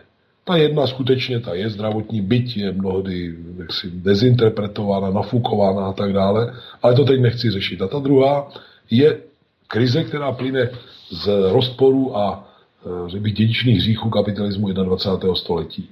A já nechci tu zabíhat do, do její analýzy, ale spíš upozorním na ta rizika, která se už začínají rýsovat a nabývají už konkrétní polohy. Uvedu pár čísel ze Spojených států. E, prezident Trump podepsal výnos o vyčlenění 46 miliard dolarů na boj s koronavirem. Bezprostředně s touto krizí. Ale zároveň federální vláda natiskne další 2 tisíce miliard dolarů, které sice také z části rozdá lidem s minimálním příjmem, těch je asi 80 milionů v Americe, má jít asi o 12, možná někdy 15 dolarů na dospělého a 500 dolarů na nezletilé dítě, což jsou drobné v podstatě. Ale hlavně ty peníze půjdou na jiné účely. A ty účely popíši ještě barvitěji možná, eh, pokud je o další 4 tisíce miliard, které bude emitovat nově nebo tisknout, obrazně řečeno, federální rezervní systém. Co se tam děje? Oni vykupují tempem 120-125 miliard dolarů denně ty balíky rostodivných derivátů, ty myšmaše cených papírů, které mají jakousi skutečnou hodnotu a pak naprosto bezcených i bezcených prostě lister a dokonce produktů zločinu v bílých límečcích, tak eh, každý, kdo nemusí být ani jak ekonomicky vzdělán, tak pochopí, že za 24 hodin projít balíky cených papírů o hodnotě, údajné hodnotě 125 miliard dolarů, nikdo nedokáže. To se prostě tam nahrne. E, ti, kdo nasekali různé bankrotářské a podvodnické dluhy, se jich zbaví. Místo toho obdrží peníze. Na co ty peníze potřebují? No samozřejmě na to, aby vyrazili do světa, sraženého do kolen e, celou touto situací a vykupovali ekonomická aktiva hlubo, v cizině hluboko pod cenou. Samozřejmě asi i ve Spojených státech. Já chci podpořit, co tu zaznělo od eh, jednoho z těch zdrojů, které jste citoval. Ano, německá vláda přijala už před asi třemi týdny eh, rozhodnutí, že po dobu pandemie a jejich ekonomických důsledků, než, než to bude nějak zažehnáno, se vydává přísný zákaz zcizení německých ekonomických aktiv do ciziny. Ta hra, ty, ty keci o tom, že to je hlavně Peking a podobně, to chápu, že musí dělat, aby je velký bratr jaksi ne, ne, ne, netrápil příliš. Každý ví, že, že reálná hrozba přichází spoza Atlantického oceánu, především. U nás toto nebezpečí je mnohonásobně větší. Jsme mnohem zranitelnější, protože už v tuto chvíli jsme velmi málo suverénní v ekonomickém slova smyslu. Nemluvě, nemluvě o dalších. A já osobně dávám dohromady, eh, věřím, že paní Vladimíra nás podpoří taky, jakýsi otevřený dopis vládě, co má v tuto chvíli dělat, aby zabránila nejhoršímu. A máme tam několik takových klíčových požadavků. První je, že by neměl být obdarováván ani v nejmenším u nás pod záminkou všelijakých očkodnění a tak dále zahraniční kapitál. Je naprosto ne- nemyslitelné a nemístné, kdyby například Škoda Auto, jejímž majitelem je Volkswagen, přišla a řekla, že víte co, my jsme tady měli problémy a to jste způsobili vy, pak jste vyhlásili nouzový stav, tak nás tady kompenzujte, abychom mohli udržet tu zaměstnanost a tak dále. Za druhé je třeba, podobně jako v Německu, ještě mnohem přísněji, eh, jak si zakázat cizení českých ekonomických aktiv. A pak tam je moment, který je rozporuplný a není snadný. Ano, jsou i české podniky eh, v soukromém vlastnictví, které mají nemalý význam pro celou ekonomiku nebo pro určité regiony. A je pravdou, že některým z těchto podniků dnes může hrozit, že se ocitnou na holičkách a stanou se velice bezbranou kořistí e, buď zahraničních bank a jejich filiálek u nás, nebo těch komand, řekl bych, supích, která jezdí po světě a vykupují e, podobná aktiva, když jsou v nouzi. Já e, si myslím, že velmi selektivně a promyšleně některé z těchto podniků by měly být podpořeny, ale nikoli naivně a nikoli ke škodě daňových poplatníků. Zákon přeci říká, že veřejný sektor, a konec konců to tvrdí Evropská unie, veřejný sektor smí podpořit eh, soukromí, soukromé podnikání pouze, když je to ve veřejném zájmu. A to, to znamená, že nemůžeme rozdávat někomu peníze, ale můžeme nakoupit z veřejných prostředků obchodní podíly v podobě akcí či jiných prostě typů obchodních podílů. Velice férově, dobře, máte problémy, pánové, dobře. Vaše tržní hodnota, vymýšlím si, je miliarda korun a pro naši ekonomiku máte hm, nemalý význam. Dobře, tak eh, kolik, kolik potřebujete? 200 milionů? Výborně, tak nám dáte 20% akcí. My si je vezmeme a když se vám v budoucnu bude dařit, dobře, my můžete si je odkoupit i zpětně, ale nemůžete zůstat. Nemůžete... Ale opět za trhovou cenu. Samozřejmě, ale nemůže to být tak, že vám dáme nějaké peníze, vy je někde rozkutálíte a nám zůstanou prázdné ruce. Tak to by jaksi daňový poplatník jistě nechtěl. E, naštěstí se, pod, my jsme to tak jak si šířili tuhle myšlenku i nikoli jenom ve vlastních řadách, a ten ekonomický tým, který si řídil vicepremiér Hamáček, do jisté míry tuto jaksi koncepci razí. ale oni razí způsobem, který eh, má v sobě jistá úskalí, abych na ně reagoval a budeme na ně reagovat asi v tom otevřeném dopise. Kde eh, mnohokrát se v dějinách stalo, například v Británii s ocelářstvím zrovna a nejenom, že když soukromý sektor si vycucal, i vyraboval určité kapacity, včetně infrastrukturních a jiných, a oni byli dovedeni do krizového jaksi, stavu, tak najednou se veřejný sektor hodil, najednou přestal platit, že stát je ten nejhorší vlastník a tak dále. Eh, daňoví poplatníci zaplatili nápravu a když se všechno uvedlo do konzolidovaného stavu, tak se najednou zase objevil nějaký sub, který přišel a řekl, že to teď on koupí, protože stát je špatný vlastník a tak dále. Toto by se nikdy nemělo už stát a je třeba to žádat jako závazek vlády, protože jinak by se nám to stalo ve velkém. Já, se, ve velkém, já to dokážu představit, že by se stalo to, co se dělo běžně například s našimi bankami v 90. letech a na Prahu tohoto století. Že napřed někdo vyraboval, potom se řeklo, že zachrání pouze zahraniční jaksi silnější banky. My jsme z peněz, ne my, ale vláda je z peněz daňových poplatníků očistila takzvaně. Všechen ten sajrej, který tam zloději nadělali, přesunula do konsolidační agentury a do, do jiných podobných nástrojů a pak je za hubičku převedla zahraničním bankám. Jsem hluboce přesvědčen, že nám to hrozí znovu, ne třeba u bank, ale prostě u jiných kapacit. A e, řekl bych, že povinností všech vlasteneckých racionálních sil je spojit síly proti tomu, aby se toto mohlo stát a musíme se začít ozývat veřejně, co možná brzy abych nemluvil dlouho, tak možná tady skončím a pak, pak Pán doktor, na... Eh, poprosím vás o jednu eh, láskavosť. Váš odposluch eh, reproduktorov, ktoré máte na počítači, si dajte slabšie, lebo ja tu mám echo. Viem toho urobiť veľa, ale u vás to nenastavím. Ďakujem za pochopenie. Pani doktorka, nech sa páči, máte slovo. No děkuji. Já bych navázala, my jsme právě druhým otevřeným dopisem v rámci té eh, údajné pandemie oslovili pana premiéra. A tam upozorňujeme na to, že právě už teď se ozývají různé hlasy z řad naší justice, kteří otevřeně nejenže připouštějí, ale iniciují takzvané postepidemické metody, kterými se hodlají právě ty velké soukromé společnosti dožadovat náhrady škod, které byly způsobeny vyhlášením nouzového stavu a odvolávají se na zákon 240 z roku 2000 sbírky a 430 z roku 2010. Takže teď už ty eh, snahy eh, se objevují a Tyhle ty nadnárodní firmy mají úplně super vždycky právní oddělení. Právníci jsou tam placeni eh, absolutně nadstandardně. Takže k tomu dopisu, pokud bude iniciován, tak se samozřejmě taky připojíme. Já ještě panu kolegovi potom můžu poslat tady ten náš druhý otevřený dopis panu premiérovi, kde na to upozorňujeme. A já chci říci, že uh, udělala jsem si tady poznámky, takže bych navázala některými věcmi, že třeba, když jsem hovořila o té vodě, tak voda u nás de facto patří francouzům a španělům. Ano, Vůbec nepatří. Ano. Takže tady už byl Jestliže eh, na to vezmete, někdo by řekl konspirační teorie, ale eh, logicky, že ta příprava byla dělána dlouhodobě a jednotlivé kroky už byly učiněny.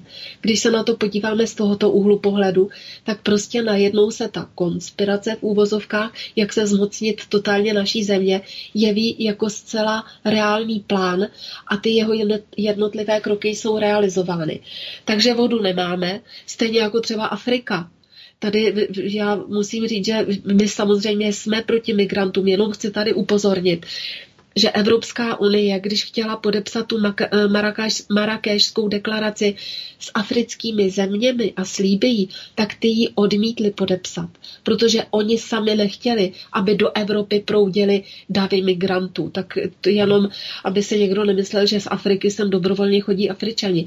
Jinak v Africe tam je bída naprostá taky, protože Afričanům tam nepatří nic Všechno to vlastní nadnárodní koncerny, včetně vody. Afričani se tam můžou jenom potloukat po ulici. A, ale, a navíc, i když se potloukají, tak stejně dobrovolně do Evropy nechtějí. A znova opakuji, tu marakašskou deklaraci odmítli podepsat sami africké státy. Evropa je k tomu nutila. Ve finále tedy donutila. Eh, potom tady mám, eh, ta, no, jo, jestli určitě to je na Slovensku stejné, myslím, že jsme o tom minule hovořili. Tady zase u nás v České republice byl kůrovec. Takže když projedete naší zemí, tak jsou totálně zlikvidované lesy.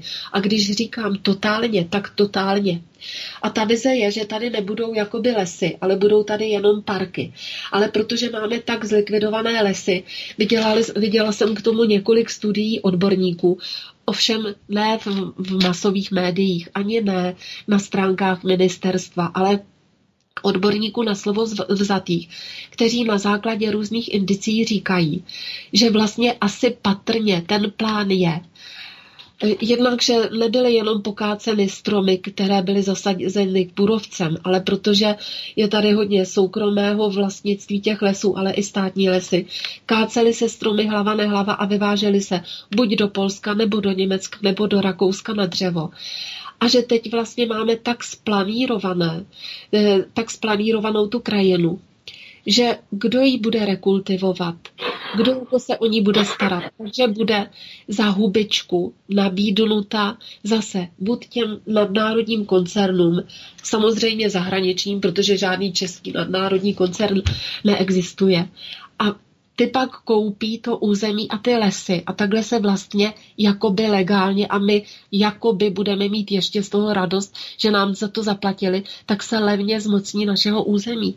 Takže ti lidi, co se skutečně zabývají lesem, tak v tomhle to reálné nebezpečí vidí, že prostě já vůbec nechápu, proč máme zákony, kdy můžeme prodávat všechno eh, zahraničním majitelům. Německo teď eh, šláplo na brzdy, ani nevím, jestli tam takový zákon byl, ale pan kolega uvedl, eh, k čemu se Německo, Německo usneslo a my nic. Takže až se bude psát ten dopis, tak bych prosila tam také zmínit ty lesy. Pak ještě, co se týče těch peněz, ty informace a Fedu amerického, ty informace, které mám já, tak říkají, že vlastně tam taky dochází o boj o ten FED, že prezident Trump se opravdu snaží, aby ten FED nebyl soukromou organizací. A já mezi tím, co o tom pan kolega hovořil, tak jsem se tady jenom dala jako Trump koupě prodej Fedu a vylezl mi tady jeden zajímavý článek na Patria.cz, takže tam opravdu se nedá eh, předpokládat, že by Trumpovi fandili. A ty právě tady říkají, Trump se asi zbláznil, protože chce, nevím, jaké, jak tam je přesně ta situace, ale Kennedy to přece také chtěl, Presně aby ten tak. FED byl, no a myslím si podle takových kusích informací, které se dostaly ke mně, že Trump taky chce tohle udělat, ale protože v té Americe teď probíhá lítý boj mezi tou Trumpovou administrativou a tím, tím Deep Statem, tak uvidíme, jak to dopadne. Předávám slovo. No, John Fitzgerald Kennedy sa pokúsil o to, že chcel vydať eh, mincu nejakú platinovú a tou mal zaplatiť všetkým tým bankárom. Nechcem hovoriť, aká národnosť, ale údajne sú to leviti. Takže e, skončilo to takým spôsobom, že bol zastrelený aj s jeho manželkou. No a Neviem, či rovnako neskončí aj Trump, ak by sa naozaj vážne pokúsil takéto čosi urobiť, pretože tam ide o strašné peniaze. Pán Skala, no, se a, a můžu jenom, ano. já tedy mezi tím jsem našla, je to už z roku 2018 a titulek z ní nechci citovat. Trump má nového největšího nepřítele, jmenuje se Fed. Ano. Tak jenom na dokreslení. Takže, pardon, pán Skala... Slyš, jsem slyšet, já jsem stlumil zvuk, je to lepší? Áno, teraz už je to v poriadku, len ja vás občas eh, vypínam z toho dôvodu, že eh, občas sa niečo odzýva od vás, tak aby to našich poslucháčov rozumiem, neru, rozumiem. nerušilo. Takže uh, skúsme sa dostať k tomu Fedu, čiže k tomu, tým federálnym oh. rezervám či federálnemu rezerve, rezervnému fondu a k tomu, čo za daných okolností sa dá vôbec robiť, pretože stále platí to isté. Ehm, či už eh, cez eh, Federálny rezervný fond alebo cez eh, Medzinárodný menový fond, tak my si musíme cez komerčné banky ako štáty, či už Česká alebo Slovenská republika požičiavať peniaze. Veď to je úplne zvrátené. My sme stratili finančnú gramotnosť, ak to vôbec môžem tak nazvať, lebo normálny človek alebo normálny politik predsa si od komerčných bank nebude požičiavať peniaze, ale bude mať Národnú banku a tá bude garantovať to, že koľko tých či už minci bankoviek alebo tých peňazí virtuálnych v tých bankách sa vôbec pustí do obehu. Nech sa páči. Určitě, já nechci dlouho zdržovat, byť by to bylo zajímavé téma, tím sporem o to, kdo bude emitovat americkou měnu. Ten se vleče od 19. století a v roce 13 eh, taková ďábelská intrika vedla k tomu, že vznikl FED v línější podobě. Kvalifikovanější publikum ví, že to vůbec není státní banka, ale se skupení privátních bankéřů, kteří dokonce na každém dolaru, doslova do písmene, který jak si emitují, tak mají i vlastní zisk, což je naprosto neslíchané. A je pravda, že John Fitzgerald Kennedy zřejmě podlehl atentátu Mimo jiné, a to možná byl jeden z klíčových důvodů, proto, že chtěl vrátit měnovou politiku do rukou státu a vzít ji z rukou těchto soukromých bankéřů se skupených ve Fedu. Ale já bych eh, možná kratičce k tomu kůrovci a potom pojďme hlavně k tomu, co teď je potřeba udělat. Paní kolegyně má svatou pravdu s tím kůrovcem. Tady je eh, ďábelská intrika eh, na pochodu, kdy se nám i ústy vrcholných státních činitelů a generálního ředitele lesů České republiky sděluje, že kůrovec prostě sežere český jeličnatý les. E, to je něco tak nehorázného, že Marie Terezie by každého svého hajného vyrazila na hodinu, kdyby se mu stala jedna setina toho, co se děje dnes napříč Českou republikou prostě s jeličnatým lesem. A oni si nechali nadiktovat od ekoteroristů v podstatě bezzásavé hospodáření na, napříč republikou a řeší pouze následky, to znamená se spožděním, když ten kůrovec už vypukne ve, ve, a má velká ohniska, no tak to potom musí kácet. Dřevní hmota se prodává za třetinu i méně své obvyklé tržní hodnoty, e, což naší zemi velmi oslabuje i státní rozpočet, protože lesy České republiky jsou v mínusu, dřív odváděly miliardy do státní pokladny každý rok.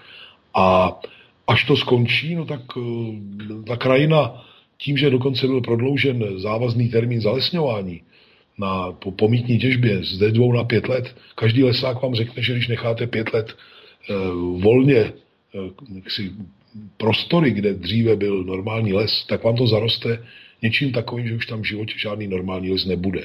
Čili tady je v podstatě programově rozvíjená politika ničící český les jako jednu z klíčových položek životního prostředí a také jednu z klíčových záruk, jaké z také z vodohospodářské bilance. Vladimíra o tom hovořila, až tu nebude polovina českého lesa, tak schopnost krajiny zadržovat vodu bude nepoměrně menší a ta sucha, která nás trápí už teď, eh, nabudou ještě mnohem vážnější prostě podoby. Ale pojďme k tomu, co, se, co, se, co, co, co s tím dělat. Tak já myslím, že tahle krize má jednu, jednu velikou snad výhodu v, v úvozovkách. Ona rozlepila oči spoustě lidí na témata, která dřív e, se vykládala jaksi téměř monopolně určitým způsobem. Lidé vidí, že stát byl v podstatě zaskočen tou krizí, že mu chybí elementární předpoklady pro zvládání, že závisí s takovou zvláštní schodou okolností ve všech, se všemi těmi rouškami a respirátory i dalšími eh, položkami na zemi, kterou nechá normálně den co den pomlouvat jako nějakou komunistickou totalitu, tedy na Čínské lidové republice, že tam naopak eh, to zvládli velice organizovaně a dokonce to zásobování celého okolního světa. eh, zvládli také špičkově. Ta výroba těchto, těchto komodit se tam zvýšila na desetinásobek během několika málo dní, což je naprostý zázrak. A, stát také vidí, a lidé také vidí, že takové položky jako potravinová soběstačnost nejsou žádná, žádná, žádná hloupost, kterou snad říkají si nostalgici, ale že to je velice velice významná součást toho, čemu se ve Spojených státech říká národní bezpečnost. A teď jsme například na začátku nového zemědělského cyklu a je otázka, jestli si necháme vnutit e, znovu výsadbu řepky a kukuřice pro tvorbu tzv. biomasy, z níž se potom ekologicky takzvaně e, generuje elektřina v sousední Německu a Rakousku především, anebo zda se nám podaří dosáhnout, aby se e, naše pole osela plodinami, která zajistí naši soběstačnost nejenom v obilí a dalších plodinách, ale také v produkci masa, které se neobejde bez, bez, bez, prostě, bez, těchto, bez těchto krmiv. E, a paní Vladimíra už je to hovořila také. Tady, tady je v celé nahotě se ukázalo, že být kolonií, dokonce i v takových sférách, jako je energetická soustava, vodohospodářská soustava, prostě páteřní infrastruktura, je pro zemi e, naší povahy tím spíš mimořádně velkým rizikem a stáváme se mimořádně zranitelnými a vydíratelnými. E, o práci přijdou tisíce lidí. A je otázka, jestli si do, do nekonečna budeme dovolovat generovat na vysokých školách experty na boje proti homofobii a podobné pitomosti, anebo jestli se školství znovu uvede do souladu s reálnými potřebami nebo s reálnou poptávkou po pracovní síle. Jsem velmi zvědav, co budou dělat lidé vykonávající naprosto zbytná povolání ve chvíli, kdy veřejné finance nebudou moci dotovat podobné hlouposti a oni si budou muset hledat novou práci. Jsem velmi zvědav, co se stane, až eh, se ukáže, že musíme znovu rozjet stavebnictví, eh, automobilový průmysl a podobně, kde, jak známo, desetitisíce a statisíce pracovních sil představují cizinci, najímaní přes agentury, a já třeba hovořím s lidmi ze stavebnictví, kteří dělají často docela vysoké funkce stavby vedoucích a podobně a tážu se jich, zda se bez těch ukrajinských chlapců obejdou. Oni říkají, no samozřejmě, že jako vlastenci chápeme, že sice někoho bude muset zacvičit, ale přeci není možný, aby eh, tady pod cenou pracovali 12 hodin denně i v sobotu Ukrajinci a jiní lidé byli na, na, na podpoře nezaměstnanosti, protože ty výplaty jsou tam takové, že se jim takzvaně nevyplatí tam být.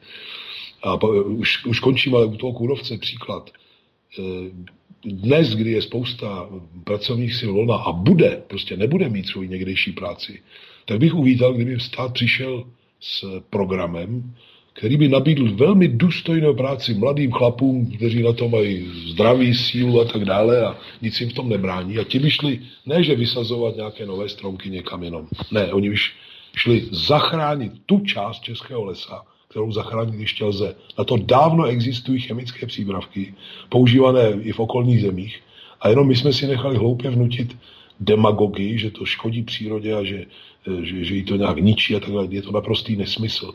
Kdyby vyrazili tyto party do lesů, mohli by dostávat i důstojnou výplatu a byla by to investice podstatně výhodnější, než když ten les necháme zničit a pak budeme za nepoměrně větší peníze řešit například to, jak dodat do určitých regionů vodu a už mluvím příliš dlouho, tak nechce ujme slovo paní Vladimíra. Ja sa vás pýtam na jednu veľmi dôležitú vec. Prečo ste vy stále ako Česká republika za Slovákmi? My sme si už nechali takto kôrovcom Ips typografu za latinsky zničiť v podstate likožrutom, smrekovým, Tichú Kvoprovú dolinu, Malú Fatru, veľké, Vysoké Tatry, Nízke Tatry, pomaličky za chvíľu budeme mať zničenú Polanu a okolité lesy alebo pohoria, kde sú tieto lesy. Skrátka, stále hovorím o ihličnaných, ihličnatých lesoch, to znamená smrek, borovica, po prípade jedla a ďalšie takéto. Ehm, čiže vidíte, keď sa pozriete cez Google Map, tak vidíte, že aké holiny, holoruby, zničené všetko máme v Tatrách. To nejakým prirodzeným obnovou lesa, to znamená nejakým náletom, to už ani nemá skadiaľ naletieť. To jednoducho tam budú musieť prísť ľudia, vysadiť tie zales, nezalesnené plochy, lebo tá erózia bude taká obrovská, že tam ostanú skaly holé a všetko bude v dolinách. Pani doktorka, nech sa páči. No, já si myslím, že vy jste před náma proto, protože vy jste víc pod americkým vlivem a máte tam eh, víc třeba eh, ne základen, ale prostě větší, o trošku větší vliv ještě než my. No ale myslím, zastavím vás v tomto.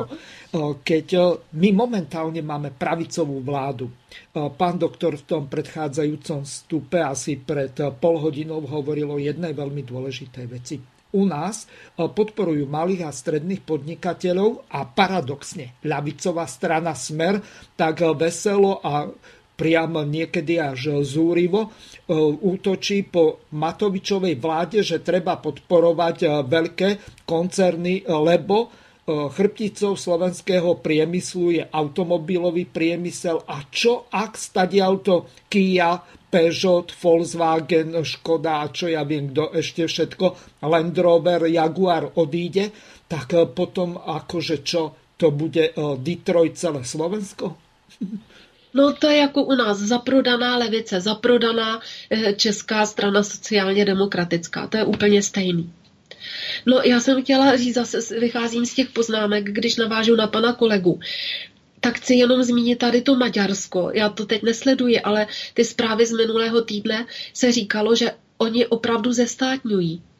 Takže to podle mého názoru je jediný možný krok, jak ten stát zachovat a uvidíme, jak to bude vypadat s vaší vládnoucí elitou a s naší vládnoucí elitou.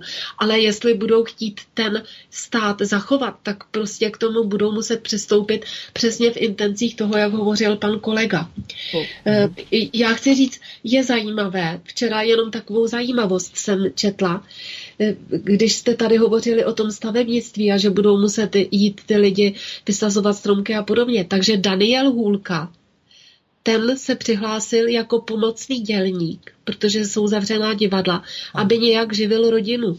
Takže to si myslím, že je opravdu chválihodný a výborný příklad. Takže to by mohli udělat všichni ti z těch neziskovek a všichni ti umělci, co nám tady kážou od rána do večera ty bludy z televizních obrazovek. No, na Ještě Slovensku chci... by to mohli urobiť eh, tiež eh, takým spôsobom, lebo momentálne vládne tá vláda, ktorú umelci podporujú, takže asi ju nezvrhnú. Eh, takže mohli by sa chopiť nejakých motik aj z Tatry zalesňovať. No měli, měli by jít. A ten Daniel Hulka mě osobně to teda jako velmi překvapilo, že tohle to udělal. Byl s ním rozhovor na Blesku. Jenom si říct, že vlastně se ukazuje, že nejserióznějším mainstreamovým médiem v České republice je fakt ten Blesk. A já musím říct, že už když jsem byla před 20 lety na ministerstvu školství, tak Blesk si opravdu informace ověřoval a nikdy nenapsal lež. Zatímco Mladá fronta právo, všechny ostatní česká televize, rozhlas, ty si doslova vymýšleli ty věci a říkali opak, než třeba byl řečen na tiskové konferenci. Takže jenom chci tady rehabilitovat Blesk, protože hmm. je považovaný za to nejméně seriózní médium, říká se. Ale opak je pravdou. Ten ty informace sice dává populární formou, ale neskresluje je, ty informace třeba politické. Je, ještě jsem chtěla říct k té potravinové a jiné soběstačnosti. To všechno může být, ale nemůžeme být v Evropské unii, protože Evropská unie to je jeden z jejich hlavních momentů, že ty státy, zvlášť my, střední a východní Evropa, nemohou být potravinově soběstačné. Takže teď se objevují takové články z toho Evropského parlamentu, že budou trestat jednotlivé ty státy východní a střední Evropy za to, že porušují demokracii v době koronaviru. A tohle přesně spadá také do toho trestání, protože není zájem ze strany Evropské unie, aby některý stát byl potravinově soběstačný. Takže když někdo zase bude říkat ty hlouposti, že chce reformovat Evropskou unii, nebo já nevím, co tam chce dělat, tak a zároveň říkat, že máme být potravinově soběstačný, tak to je protimluv. A přesně podle mého názoru na tohle dojela ta SPOZ, když byl předsedou pan Veleba, protože ten věděl, jak to chodí v tom zemědělství, chtěl být potravinově soběstačný soběstačný. Ale ta strana říkala, že nechce vystoupit z Evropské unie, tak to je jako kdybyste seděli v autě, neměli klíček od auta a pořád jako si mysleli, že se někdy rozjedete. Tak jenom tohle jsem chtěla říci. Dobre, mám tu pripravenú tú ukážku ohľadom Tomia Okamuru a jeho návrhu na vystúpenie z Európskej únie. V úvodnej časti sa dotkne veľmi dôležitého bodu a tomu sa budeme hneď po odznení tejto ukážky venovať. Dnes vyšel ve známost rozsudek Soudního dvora Evropské unie podle kterého Česká republika, Polsko a Maďarsko byly odsouzeny, odsouzeny soudem Evropské unie, protože jsme tyto tři země před pěti lety nesplnili odmítáním uprchlických kvót své povinnosti plynoucí z práva Evropské unie. Co k tomu říct? Potvrdilo se, co já i naše hnutí SPD po léta tvrdíme.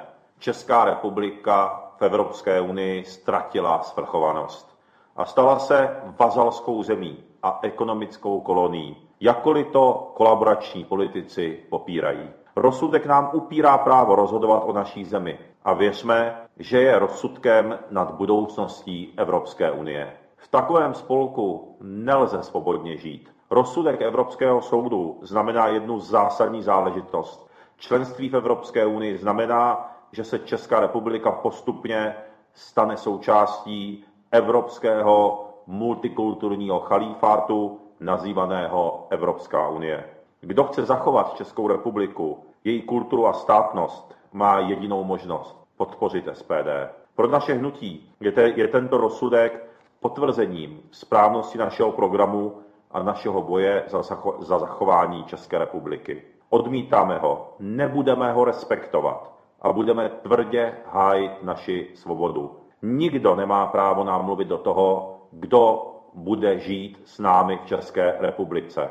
Naši předci budovali tuto zemi, nikoli Němci, Francouzi nebo někdo cizí. Mimochodem, Evropská unie valí migrační kvóty opět na všechny členské země. Jak víte, tak Evropská unie přišla nyní s návrhem, aby místo tzv.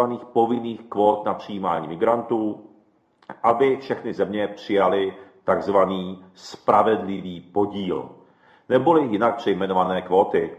A teď je aktualita, že v druhé polovině roku 2020, tedy letošního roku, chtějí takzvané, takzvaný spravedlivý podíl, neboli povinné přijímání migrantů, Eh, prosadit v Evropském parlamentu během německého předsednictví. Už teď říkám, že naši europoslanci Hinek Blaško a Ivan David budou samozřejmě proti. Ale obávám se, že to při současném eurohujerském složení Evropského parlamentu nestačí. Proto říkám, že potřeba se rozhodně postavit proti Evropské unii. A já v této souvislosti bych vám rád řekl novinku, že hnutí SPD navrhne a předloží do sněmovny v nejbližší době speciální zákon na referendum o vystoupení České republiky z Evropské unie. Protože, jak víte, už nám tady dva roky leží zákon o referendu, které chceme, aby také umožňovalo hlasovat o našem členství v Evropské unii, ale ostatní strany nám to tady blokují. Blokují celý ten zákon o referendu. Vidíte, eh, hnutí ANO, ČSSD, Piráti, KSČM, ČSSD říkali před volbami, že jim vlastně zákon o referendu nevadí. A dokonce nedávno říkali, byť by to bylo dobré, kdyby to byl zákon o referendu. Jenom vám pověsili bulíky na nos. Skutek utek, zákon o referendu tady leží, nikdo se k němu nehlásí, Senát ho odmítá, i ta sněmovní verze už je vykastrovaná, aby nešlo hlasovat v podstatě o ničem. Návrhy SPD byly hozeny přes palubu a proto my přijdeme s dalším návrhem a bude to jenom speciálně jeden zákon o vystoupení České republiky z Evropské unie referendum. V podstatě je to ten stejný zákon, jako jsme hlasovali před lety o referendum o vstupu České republiky do Evropské unie. Takže nám držte palce a prosím vás o podporu. Jenom připomínám těm, co říkají, těm, co tady vykládají, eh, vždycky to čtu někde na Facebooku, nebo ti eurohujerští novináři a politici, že prý na Evropské unii vyděláváme. Tak jenom jedno číslo. Jak upozornil ekonom Vít eh, Jedlička, podle odhadu samotné Evropské komise nás stojí regulace Evropské unie cca 4% našeho hrubého domácího produktu ročně, což pouze za minulý rok představuje přibližně 200 miliard korun. A z Evropské unie jsme za posledních 14 let načerpali různé dotace za 741 miliard korun. Ale náklady na evropské regulace tedy v součtu dosáhly minimálně astronomických 2456 miliard. Takže ne, že my vyděláváme na Evropské unii, my jsme mnohonásobně v mínusu a to ani nepočítám ty, eh, ty 100 milionové dividendy, 300 miliard ročně, které od nás vyvádí eh, nadnárodní korporace, aniž ty dividendy eh, v České republice daní. I ten zákon už SPD navrhlo, aby zde byly daněny dividendy, které nadnárodní firmy vyvádí do zahraničí. A ani nemluvím o té politické rovině, kdy se nám snaží sem nalifrovat migranty a další škodlivá nařízení. Takže to jsme počuli Tomia Okamuru a teraz odovzdávam slovo pánovi doktorovi Skálovi, aby toto komentoval, lebo pred reláciou sme hovorili o tom, že Tomio Okamura na jednej strane niečo hovorí deklaratívne, na druhej strane vrti ako pes chvostom, raz tam, nie je veľmi rozhodný. A nakoniec, kto vie, ako to skončí, či to oni naozaj predložia, alebo či to e, bude úplne odignorované, takisto ako ich dlhoročná iniciatíva ohľadom obecního referenda. Nech sa páči. Já se vyhnu tomuhle hodnocení, já občas s Tomiem si o tom povídám a kočkujeme se, kdo je radikálnější, Aha. e, takže to nebudu, nebudu to tady teď ventilovat, abych s tím zdržoval. E, já se obávám, a to doufám nevyzní hloupě, já to vysvětlím potom, že kdyby bylo uspořádáno, kdyby dokonce ten zákon prošel a to referendum bylo uspořádáno v dohledné perspektivě, při nynějším poměru sil na mediální scéně, tak se obávám, že by to referendum nemuselo dopadnout eh, ve prospěch vystoupení z Evropské unie, protože ten mediální téměř monopol eurohujerů a jiných jaksi pátých kolon. Hej, ale aj Bakalových a Babišových médií. Tak, tak, tak, tak. tak. To, to je široká struktura veřejnoprávních i privátních a oni by dostali jaksi příkaz, co mají, co smějí a co nesmějí a tak dále. A já se obávám, že by to nemuselo e, dopadnout tak, jak si představuje Tomio Okamura. Doufám, že si tak představuje. To za prvé. Za druhé, e, to neznamená, že to máme vzdát. Já se k tomu za chvíličku dostanu. Za druhé, všimněte si, nakolik celá ta politika Evropské unie už se propadla až na samé dno zvrhlosti. Oni nás, oni selhávají v situacích, kdy se očekává, že něco udělají, tam projeví naprostou impotenci a podřízenost eh, velkému bráchovi za velkou louží. Když to způsobí následky, tak eh, je chtějí rozepsat těm, kdo to nezavinili, a pak je ještě za to chtějí trestat. Migrační krize je modelový případ, Eh, ani v tom Bruselu přeci nemůžou v Evropské komisi sedět takový pitomci, aby nevěděli, že když někdo vyrazí do válek tak brutálních, jaká byla v Iráku, Afghánistánu, Libii, proti Sýrii a tak dále, že to nebude mít následky, které to přineslo. Oni si snad opravdu představovali, že tam vyjedou tanky a rakety a že tam pak bude zavedena liberální demokracie jako někde ve Velké Británii. Já nepřed... Paní Ursula a tito lidé, jak si ne, nepovažuji za vrchol inteligence, to ani náhodou, ale nemyslím si, že by snad byli až tak třeskutě hloupí, že by tohle nevěděli. Tam bude hrát roli něco jiného.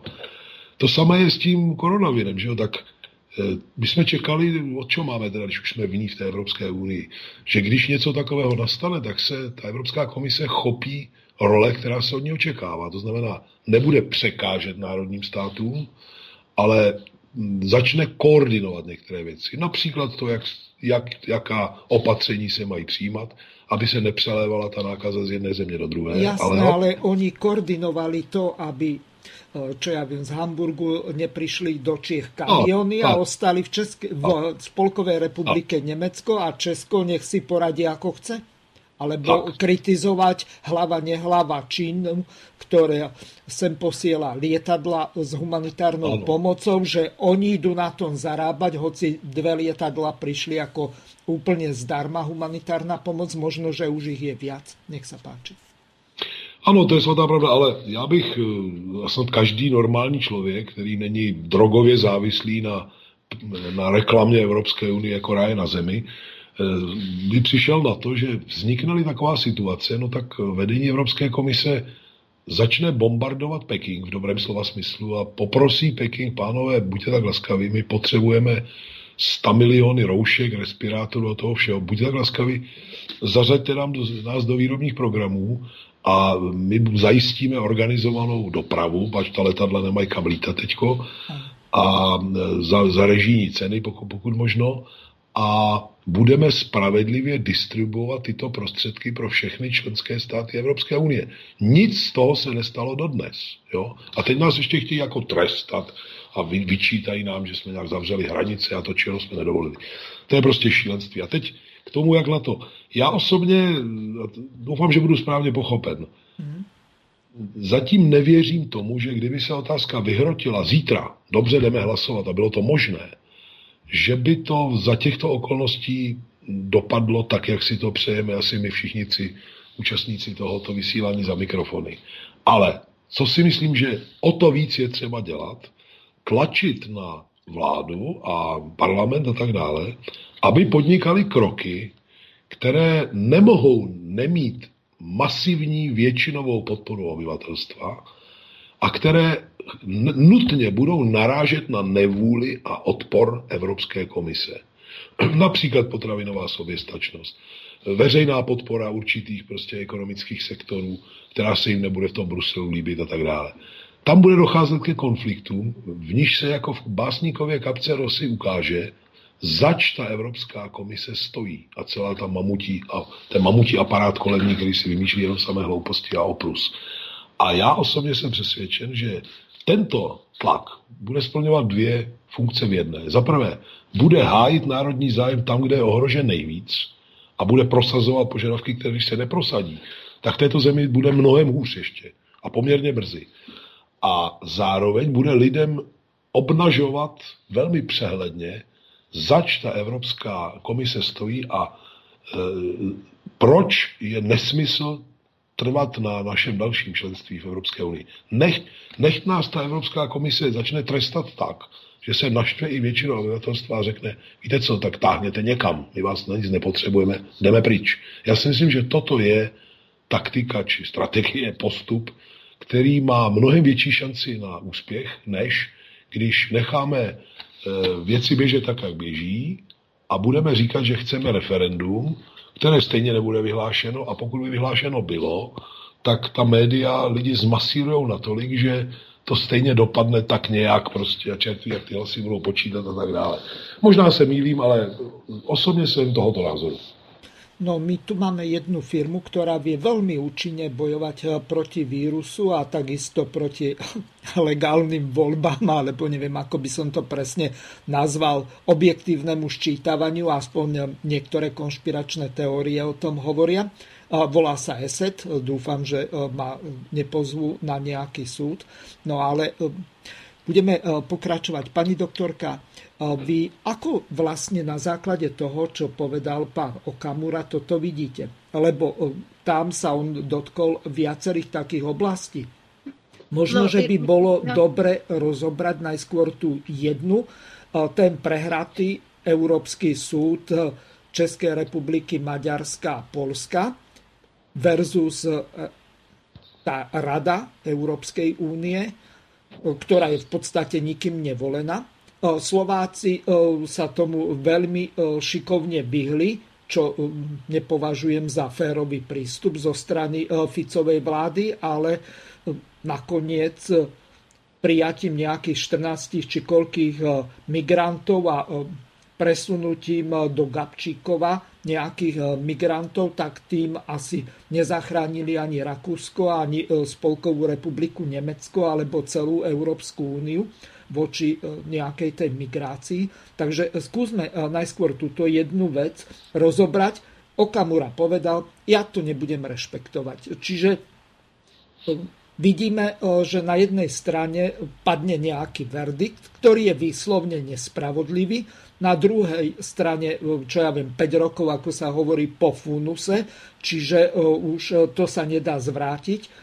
členské krajiny Európskej únie, ako som menoval, Polsko, Maďarsko a Česká republika sa zachovali správne, no len na druhej strane z tohoto vyplýva nejaké spravodlivé prerozdelenie alebo spravodlivý podiel čoho? My sme žiadne kolónie nemali, ani Česi, ani Maďari, ani Poliaci, rozhodne v žiadnom prípade Slováci niekde v Afrike, tak prečo by sme sa mali podielať a nie zodpovednosť za koloniálnu politiku, čo ja viem, belgická, holandská, francúzska, talianska, španielská, predtým ešte Veľkej Británie a iných krajín, ktoré kolonizovali Afriku. No já musím říct, že z hlediska úhlu pohledu Evropské unie, tak ta jedná logicky. Ta vlastně nelže. Ta nikdy nic jiného neříkala. Neříkala nic jiného ani před Lisabonskou smlouvou, neříkala nic jiného ani před Maastrichtskou smlouvou, takže já nevím, proč se něčemu divíme. Co se týče Tomia Okamory, tak vím, že mě zase jeho přívěznivci budou nenávidět, ale já chci jenom říci, mně to připadá jako falešná hra. SPD nemá v programu vystoupení z Evropské unie. Prostě nemá. Má tam jenom, že bude referendum. Teď k tomu referendu. Ivan David, europoslanec za eh, SPD do Evropského parlamentu, tak napsal 9. února letošního roku článek, který se jmenuje Klauzule věčnosti. Česká ústava je vůbec nejméně legitimní evropskou ústavou. A tady říká, že v České ústavě v článku číslo 9 je vloženo, eh, nebo ten článek číslo 9 říká toto. Změna podstatných náležitostí demokratického právního státu je nepřípustná. A ústavní soud odmítl, záměrně odmítl definovat, co to je podstatná náležitost. To znamená, že, ta, že to umožňuje cokoliv označit jako podstatnou náležitost a zrušit jakýkoliv zákon, tedy i zákon o referendu. My jsme vždycky říkali, že volby jsou víc než referendum. Protože pokud eh, v těch volbách získají eh, hlasy strany, které jsou pro, ve většině, které jsou pro vystoupení z EU, tak se samozřejmě změní ústava, když to řeknu úplně takhle natvrdo. A nebude nad tou ústavou mít moc ústavní soud.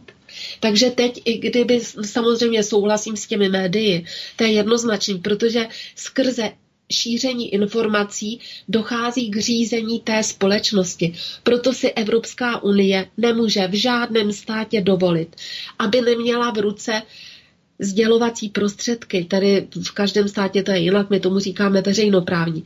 Evropská unie si nemůže dovolit, aby neměla v ruce českou televizi a nemůže si dovolit, aby neměla v ruce český rozhlas a českou de facto i tiskovou kancelář a většinu eh, těch mass médií, ty jsou pak, vychází z těch informací a jsou pod jejich vlivem. Takže, takže to je taková falešná hra. No, ST, len no, takto. Ťažká otázka pre vás. Prečo potom koncesionári Českej republiky, to znamená radoví občania, platia bruselskou televíziu a rozhlas. Ty myslím Český rozhlas a Českou no, protože televizi. to je dáno, já teď nevím, jestli zákonem nebo vyhláškou, prostě to tak je. Aha. Protože to je součást systému, systému členství v Evropské unii. A pokud v té Evropské unii budeme, no tak to prostě takhle bude. A teď já si myslím, že e, většina lidí je pro vystoupení z Evropské unie. Proto my jsme to jako říkali už před těma volbama a říkáme to pořád. Teď je otázka, jestli budou volby. Jestli budou třeba i volby do těch e, krajů a podobně, protože všechno je posunuto a všechno má ze zákona nějaké náležitosti a ty lhuty. A navíc třeba v Americe už se říká, že patrně nebudou volby prezidenta. Tak možná se to začne najednou říkat i v mnoha zemích Evropské unie, obzvlášť tam, kde je vidět v těch středních zemích eh, východní a střední Evropy, že třeba tam by nemuseli vyhrát ty probruselské síly. Ale já chci říci, že hlasovalo jenom v tom referendu, když jsme vstupovali do Evropské unie, tak pro bylo menšina obyvatel České republiky. Teď se dívám na Wikipedii a je tady napsáno 41,73% všech oprávněných voličů, tak pouze ti byli pro eh, vstup naší země do Evropské unie nezúčastnili se všichni voliči, ale když se to na všechny přepočítá. Takže většina lidí neřekla ano Evropské unii, to za prvé. Za druhé, v loni jsem viděla jeden výzkum, který byl dělán v rámci Evropské unie, ale nevím, jestli to byl Eurostat. Dělali to ve všech zemích evropských. A tam vyšlo, že 56% Čechů chce opustit Evropskou unii, tedy většina. Takže, ale pořád se nám budou říkat takové ty nesmysly v těch mass médiích. Jinak ta čísla, která tam uvedl předseda SPD, a tak my je máme na našem eh, webu už od roku 2015. Jako nikdy jsme nedostávali z Evropské unie nic. Vždycky jsme byli jenom plátci. A je to přesně takhle to tam máme rozděleno už od toho roku 2015, kdy to takhle definoval náš pan kolega kdysi Jaroslav Tichý. Když se do toho započte všechno, přesně jak tam uvedl předseda SPD, tak my jsme opravdu čistými sponzory Evropské unie. Sponzory. No. Předávám slovo vzhledem k času. No, pan hmm. Skala, nech se páči, do konca relácie už máme len nějakých 12 minut, tak nech se páči. Tak, já možná nakousnu to téma ještě z jiného zorného úhlu. Eh, hovořili jsme tady o tom zestátnit, národnit, eh, vzít zpět do rukou, řekl bych, moc nad eh, klíčovými ekonomickými existenčními zdroji. Ano, eh, v případě páteřní infrastruktury a podobně, s tím se začíná stotožňovat dokonce v té či oné míře i část české pravice. Otázka je, za jakých okolností, za jaké ceny a tak dále bychom se toho měli zmocňovat, protože jestliže třeba, pokud mě paměť nešálí, tak celou, celý pražský vodohospodářský systém dostala Veolia za pouhých 6 miliard korun, tak eh, pokud by nám dneska někdo řekl, že jim máme vyplatit 6 miliard, tak asi by to neměl být problém, ale já se obávám, že kdyby došlo k takovému jednání, tak oni si napočítají tržní hodnotu, kde přilepí svoji obchodní značku a já nevím, eh, dobroty tohoto typu v uvozovkách, a že by nás možná šokovali sumou, kterou by od nás Já vás požadou. Eh, vyvediem z omilu. Zurindová vláda predtým ako Rezeš, to bol Mečiarovský minister, vytuneloval VŽ, ako východoslovenské železiarne Košice, tak oh. ich predal Zurinda, respektíve Mikloš, lebo ten bol vtedy ministrom financí americkej spoločnosti US Steel za 60 miliónov dolárov. To je zhruba 50 miliónov eur. Súčasná oh. hodnota, keď US Steel chcel predať VŽ kvôli tomu, že boli problémy s nejakými sankciami ohľadom rudy dovážanej z Ruska, tak eh, chcel túto spoločnosť predať za 1,5 miliardy eur, nie dolárov. Ano, ano. ano, tak to je přesně to, na co upozorňuji. Že pokud by k takovému jednání došlo, tak předpokládám, že budou mít tu drzost po nás chtít mnohonásobně víc, než za kolik eh, si, eh, jak si tento titul opatřili a budou ještě se pokoušet ignorovat, kolik na něm už vydělali. Ale já přejdu k něčemu jinému. Bohužel je to tak, že drtivá část eh, toho, co už bylo rodinným stříbrem naší země, co bylo stabilním zdrojem našeho rozvoje, prosperity v zájmu všech občanů, je, prostě už ani neexistuje. Něco je v rukou cizího kapitálu, ale spousta těch kapacit už prostě není. Uváděli jsme příklad Poldovky, tak eh, paní kolegyně to tady uváděla. To byl špičkový ocelářský podnik. Dneska se tam běžte podívat, tam roste tráva a kdo si tam někde v jedné z těch hal, co si občas dělá naprosto komickým malém objemu a říci, že se znovu zmocníme Poldovky a budeme ji nějak uvádět do chodu, je v podstatě nereálné, protože ty kapacity, které tam byly dávno, nejsou, nejsou tam ti lidé, nejsou tam ty stroje, prostě je to pryč. Já jsem přesvědčen, že stát musí sehrát roli grindera, jak se tomu říkalo v 19. století. To znamená, musí začít koncentrovat komerční, eh, investiční i lidské zdroje, tak, aby našel ta místa na řekl bych, ekonomické mapě Evropy a světa, kde my Češi můžeme znovu vstoupit do extraligy, eh, dodávat eh, produkty s vysokou přidanou hodnotou, inkasovat sami tuto vysokou přidanou hodnotu a distribuovat ji si v zájmu naší země. Privátní český kapitál toho schopen není a nemá to ani v plánu. Privátní český kapitál má v rukou různé zbytky toho, co tu bylo. Nikdo z nich není v pozici, že by opravdu patřil do světové extraligy a mohl, mohl tam prostě do jisté míry spolučovat vlastní podmínky. A máme-li se vrátit do této pozice jako země, která je exportně velmi závislá a tak dále, pak nezbývá, než aby to udělal, eh, řekl bych, subjekt poslední instance a to je stát.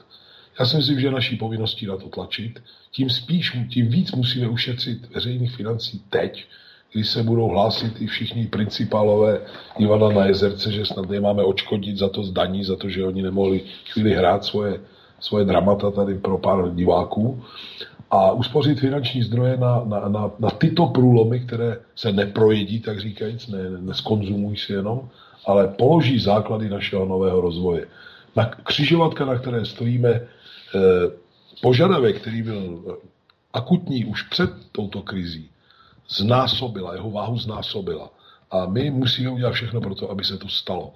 Protože zahraniční koncerny se samozřejmě znárodit eh, nějakým arbitrárním krokem dost dobře nenechají.